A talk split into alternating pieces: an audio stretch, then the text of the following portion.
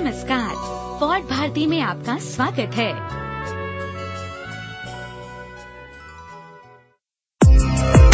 Pod Bharti के सभी श्रोताओं को देबाशीष चक्रवर्ती का प्यार भरा नमस्कार। हम प्रस्तुत हैं आपके सामने पॉड भारती का तीसरा अंक लेकर। इस अंक में आप शुभदा एक सेकेंड जरा रुकिए। अरे क्या हुआ? श्रोताओं नमस्कार मैं हूँ शशि। दादा आप भी श्रोताओं का एक बार फिर से अभिवादन कर लीजिए। चलो तुम कहते हो तो एक बार फिर से सभी श्रोताओं को देवाशीष का प्यार भरा नमस्कार। दोस्तों ये हमारा तीसरा एपिसोड है। पहले दोनों एपिसोड को आप लोगों ने जिस खुले दिल से सराहा उसके लिए मैं और देवाशीष आपके बहुत आभारी हैं। अच्छा तो ये बात है। मैं खुद भी कार्यक्रम के अंत में श्रोताओं का आभार व्यक्त करने वाला था। अब देखो ना कितनी प्यारी प्यारी टिप्पणियाँ आई हैं। नीरज को तो पॉड भारती सुनना रेडियो सुनने जैसा लगा। भाई नीरज तारीफ़ के लिए बहुत बहुत शुक्रिया। शुक्रिया तो आप रवि भाई का कहिए। उन्हें तो आपका अंदाज इतना भाया कि आपको मीडिया में किस्मत आजमाने की सलाह दे रहे हैं। हम्म वैसे तुम्हारे जलवे भी कम नहीं रहे। मातृत्व दिवस वाली प्रस्तुति से तो कनाडा में बैठे समीर भाई की आँखें नम कर दी तुमने। ये सब तो अपने चिट्ठा जगत के साथियों का प्यार है और यही हमारे पॉड भारती की सबसे बड़ी ताकत भी है। हाँ ये बात तो है। वैसे सिर्फ़ तारीफ़ ही नहीं मिली कुछ सुझाव भी हैं? जैसे कि अजय ब्रह्मात्मा जी का सुझाव गौर करने लायक है। यहाँ हम अपने श्रोताओं को ये कहना चाहेंगे कि आपकी तारीफ़ से हमारा हौसला बढ़ता है मगर आपके सुझाव और आपकी शिकायतें भी हमारे लिए उतनी ही अहम है। तो दोस्तों अपने सुझाव हमें ज़रूर दें जिससे कि हम सब पॉड भारती को और बेहतर बना सकें। अच्छा हाँ हम तो ये बताना ही भूल गए कि हमें आपकी टिप्पणियाँ ऑडियो के रूप में भी मिली हैं। दादा जरा सुनाइए ना अहमदाबाद से खुशी बहना ने क्या कहा है? बिल्कुल तो सुनिए क्या कहती हैं खुशी बैंगानी बहुत ही प्रोफेशनल पॉडकास्ट बनाया है। आवाज़ की रिकॉर्डिंग काफ़ी अच्छी हुई है। मुझे बैकग्राउंड म्यूज़िक थोड़ा लाउड लगा और हाँ होस्ट की आवाज़ काफ़ी दमदार और प्रभावित करने वाली है। यानी सफलता के लिए सारी ज़रूरी बातें हैं। मेरी तरफ़ से आप सभी को ढेरों शुभकामनाएँ। धन्यवाद खुशी। आप सबके इस प्यार ने हमें एकदम से भावुक कर दिया। अच्छा अच्छा आप ज़्यादा सेंटी मत हो। आज का कार्यक्रम शुरू करने दो भैया वरना गालियाँ भी पड़ेंगी। तो लीजिए, मैं लगाता हूँ अपने मुँह पर ताला और आप सुनिए पॉड भारती, अपनी बोली, अपनी बात।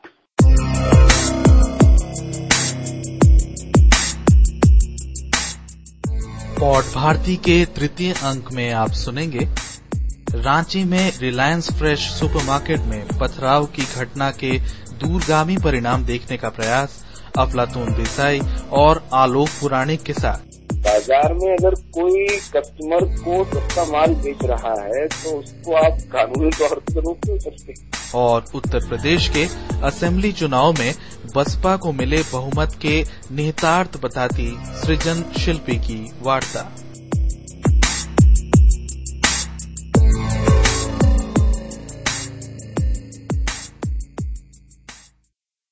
तेरह मई 2007 को रांची में रिलायंस फ्रेश की दुकानों पर छोटे दुकानदारों और छोटे सब्ज़ी फल विक्रेताओं ने भारी पथराव किया। ये घटना मामूली लग सकती है, पर इसके संकेत साधारण नहीं लगते। रांची का विरोध का कारण शायद रिलायंस के प्रति अविश्वास भी हो, क्योंकि ये वही कंपनी है जिसकी टेलीकॉम सेवा ने विदेशी टेलीफोन कॉल्स को स्थानीय कॉल बताकर देश को तीन हज़ार करोड़ रुपए का चूना लगाया है। तो क्या रांची की घटना को गंभीरता से लेना चाहिए? अफलातून देसाई मानते हैं कि ये तो सिर्फ़ शुरुआत है।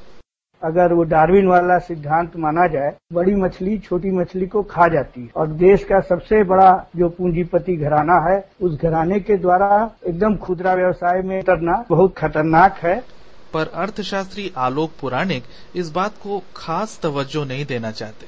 इकोनॉमी में हमेशा एक क्रिएटिव डिस्ट्रक्शन का प्रोसेस चलता है। मुझे लगता है कि एक इमोशनल रिएक्शन है। मार्केट का कि आप रॉयल फ्रेश को बढ़ा देंगे तो ये सस्टेनेबल है नहीं। भारत के रिटेल यानी खुदरा व्यवसाय में एक नई क्रांति का दौर चल रहा है। इस व्यवसाय की कीमत तकरीबन 12 लाख करोड़ रुपए आंकी जा रही है। बरसों से हम किराने का सामान, दवा, कपड़े लगते अपने पड़ोस की फुटकर दुकानों से लेते रहे हैं। भले वो सामान आज की बजाय कल ला कर देता हो और भले ही लिफाफों पर हिसाब लिखने में वक्त जाया करता हो। ये परचुनिया आपको पंद्रह बीस दिन का उधार भी दे देता है और आजकल तो मुफ़्त होम डिलीवरी भी कर देता है। आपका पुराना ठेले वाला भी आपकी पसंद की खास सब्ज़ी लाना नहीं भूलता। पर यह परिदृश्य अब तेज़ी से बदल रहा है। अब आपके सब्ज़ी वाले का मुकाबला है लाल पोलो शर्ट और बेसबॉल कैप लगाए पढ़े लिखे युवाओं से। पिछले वर्ष के उत्तरार्ध से भारत की दूसरी सबसे बड़ी कंपनी रिलायंस ने पाँच दर्जन वातानुकूलित सुपरमार्केट हैदराबाद, जयपुर, एनसीआर और पुणे जैसे इलाकों में खोले हैं, जहाँ न केवल शॉपिंग कार्ट, स्वचालित दरवाजे जैसी शूशा बातें हैं, बल्कि कीमतें भी हैं। आपके फ्रेंडली नेबरहुड दुकानों से काफ़ी कम। फ़िलहाल सब्जियों से शुरू किए गए ये सुपरमार्केट बाद में दवा अप्लायंसेस सब बेचेंगे। सुभिक्षा के विज्ञापन में आधुनिक ललिता जी कहती हैं कि एमआरपी पर पैसे बचाना उनका अधिकार है। बात में दम भी है, सस्ता बेचना कोई जुर्म तो नहीं है, पर अफलातून ऐसे समीकरणों को इतना सरल नहीं मानते।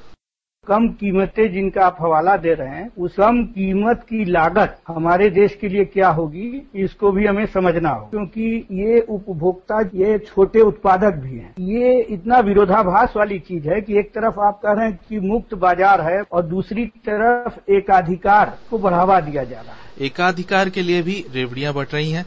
रिलायंस के अलावा सुभिक्षा और भारतीय फ़ील्ड फ्रेश पंजाब सरकार से किसानों से सीधे फल और सब्ज़ियाँ खरीदने की बाबत बात कर चुकी है। बिचौलियों के हटने से कंपनी और किसान दोनों की ही बल्ले बल्ले हो जाएगी। जब तक कंपनी खुद ही खेती करने का मन न बना ले, ये अंदाज़ा लगाना मुश्किल नहीं कि हाल की घटना की तरह किसी भी फसाद से बचने के लिए वे इस मामले में भी अपने इंक्लूसिव मॉडल में बिचौलियों को भी शामिल कर लेंगे। ये लाख मना करें पर देसाई मानते हैं कि अगर ये कंपनियाँ अपनी खेती भी शुरू कर दें तो कोई हैरत नहीं होनी चाहिए। आगे चल करके मुझे लगता है कि ये ठेके की खेती भी करवाएँगे हमारी खेती की संस्कृति है उसमें भी इनका हस्तक्षेप होगा। किसान क्या बोएगा कब बोएगा इन सारी चीज़ों पे जो आज आज़ादी है आज की तारीख में वो आज़ादी खत्म हो जाएगी। कहना मुश्किल है कि इस घटना के संकेत दूरगामी होंगे या नहीं पर आंकड़े कहते हैं कि ये स्वर इक्के दुक्कों के नहीं है। 2001 के जनगणना आंकड़ों के मुताबिक तकरीबन चार करोड़ लोग इस देश में खुदरा व्यवसाय से जुड़े हैं, जिनमें लगभग 27 लाख लोगों का ये मुख्य रोज़गार है। प्रति हज़ार व्यक्ति 11 दुकानें हैं और कुल व्यवसाय के 8 फ़ीसदी लोग पटरी व्यवसाय से जुड़े हैं।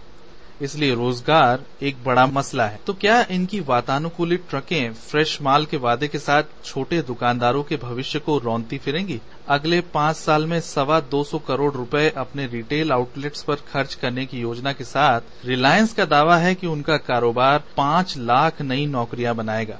पर अफलातून जी, इसे लागत में बचत की जुगत से ज़्यादा कुछ नहीं मानते। साढ़े छह परसेंट लागत इम्प्लॉय कॉस्ट आती है अंतर्राष्ट्रीय स्तर पर। भारत में चूँकि मजदूरी कम है तो ये चार फ़ीसदी आती इसमें भी रिलायंस की नौकरी नहीं करते हैं, जो रिलायंस फ्रेश के आउटलेट चलाने वाले लोग। स्थानीय स्तर पर वो फ्रेंचाइजी देते हैं। उसमें आप मजदूर के जो कानून होते हैं, उसके हक में उसका पालन कर रहे हैं कि नहीं कर रहे हैं, इससे मुकेश अंबानी को कोई मतलब नहीं रह जाता। अफलातून ये भी कहते हैं कि इन बाजारों की आमदनी स्थानीय बाज़ार में संचारित होने की बजाय बाहरी जेब में चली जाएगी। आलोक पुराणे बीच का कोई रास्ता निकालने के पक्षधर हैं। तो अगर सब लोग मिलके अमूल की तरह ब्रांड कोई क्रिएट करें कि जिसमें एक profit not for corporate profit उसके पार्टिसिपेंट्स के लिए हो तो क्या दिक्कत है? मुझे कोई फ़र्क नहीं पड़ता कि एक चीज़ सस्ते रिलायंस ट्रैक चलूँ चाहे मैं किसी कॉर्पोरेट चलूँ मुझे बढ़िया माल मिलना चाहिए और सस्ता मिलना चाहिए। रिलायंस कहता है कि छोटे दुकानदार और सुपरमार्केट दोनों का पेट भरने लायक व्यवसाय भारत में मौजूद है। भारत की अर्थव्यवस्था की लगभग 10 फ़ीसदी सालाना बढ़त दर और देश में खुदरा बाज़ार में सालाना 1100 करोड़ रुपए की बढ़त दर से ये बात वाजिब भी लगती है। पर रिलायंस ये भी जानता है कि छोटे और मझोले व्यवसायों को नुकसान पहुँचाने की बात फैलेगी और इसलिए वे पहले से ही निंदा से बचने के लिए छोटे दुकानदारों को अपने यहाँ से सामान बेचने का मन बना चुके हैं। ये काम, ये अपनी सब्सिडियरी रेंजर फार्म के ज़रिए बाद में करने वाले थे, पर खबर है कि ये योजना जल्द ही लागू की जाएगी। ये बात इस दावे की भी पुष्टि करती है कि रिलायंस जैसी कंपनियाँ केवल रिटेलिंग व्यवसाय में ही कदम रखने को नहीं उतरी तो क्या बदलते समय के साथ फ्री मार्केट इकोनॉमी में ये बदलाव ज़रूरी है? आलोक हामी भरते हैं। बिजली का बल डायल तो मोमबत्ती बनाने वाले बर्बाद हुए थे।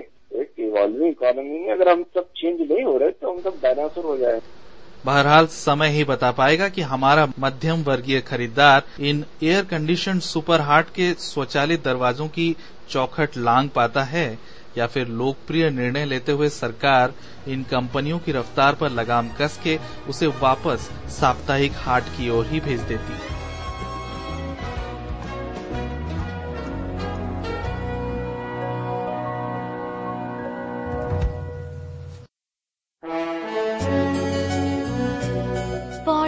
भारती पौड़ भारती अपनी बोली। अपनी बात।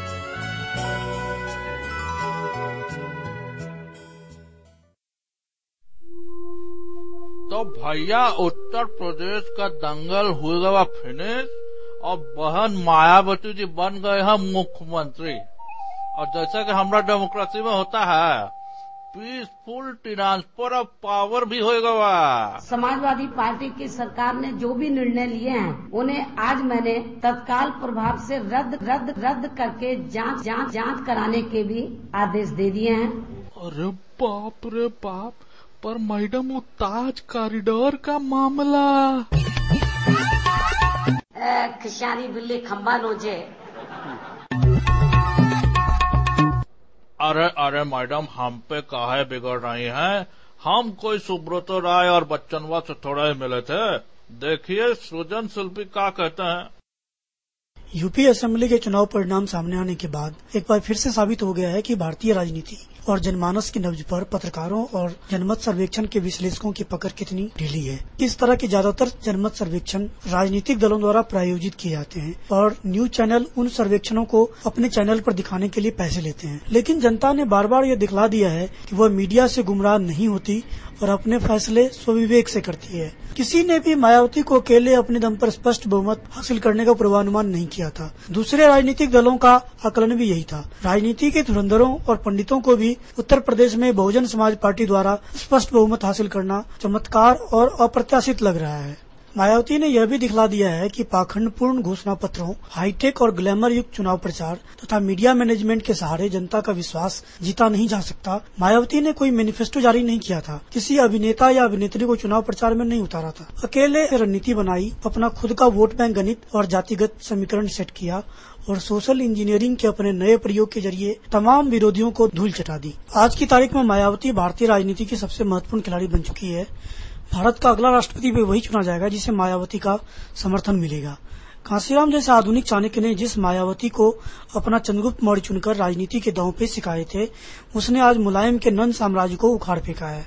सोनिया के तुरुप के पत्ते राहुल और प्रियंका भी उत्तर प्रदेश के इस चुनाव में कोई करिश्मा नहीं कर सके और राजनीति के खेल में फिसड्डी साबित हुए। बहुजन समाज पार्टी ने तिलक, तराजू और तलवार, इनको मारो जूते, चार वाले पुराने स्टैंड से यू टर्न लेकर अब ब्राह्मण संघ बजाएगा हाथी बढ़ता जाएगा और हाथी नहीं गणेश है, ब्रह्मा, विष्णु, महेश है का जो स्टैंड अपनाया है, उसे तमाम दूसरी पार्टियों के पारंपरिक वोट बैंक में गहरी सेंध लग चुकी है।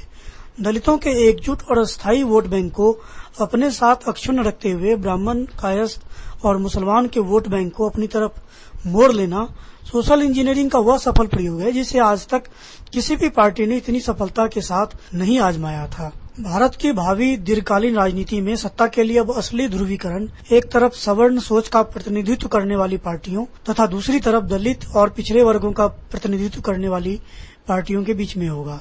लेकिन फ़िलहाल बहुजन समाज पार्टी ने वोट बैंक के जिस समीकरण का संतुलन बिठाया है, उसमें पिछड़े वर्गों को उतनी अहमियत नहीं दी गई है जितनी कि सवर्णों और मुसलमानों को। यह बहुजन समाज पार्टी की वह राजनीतिक कमज़ोरी है जिस पर दूसरे दलों को ध्यान देने की ज़रूरत है।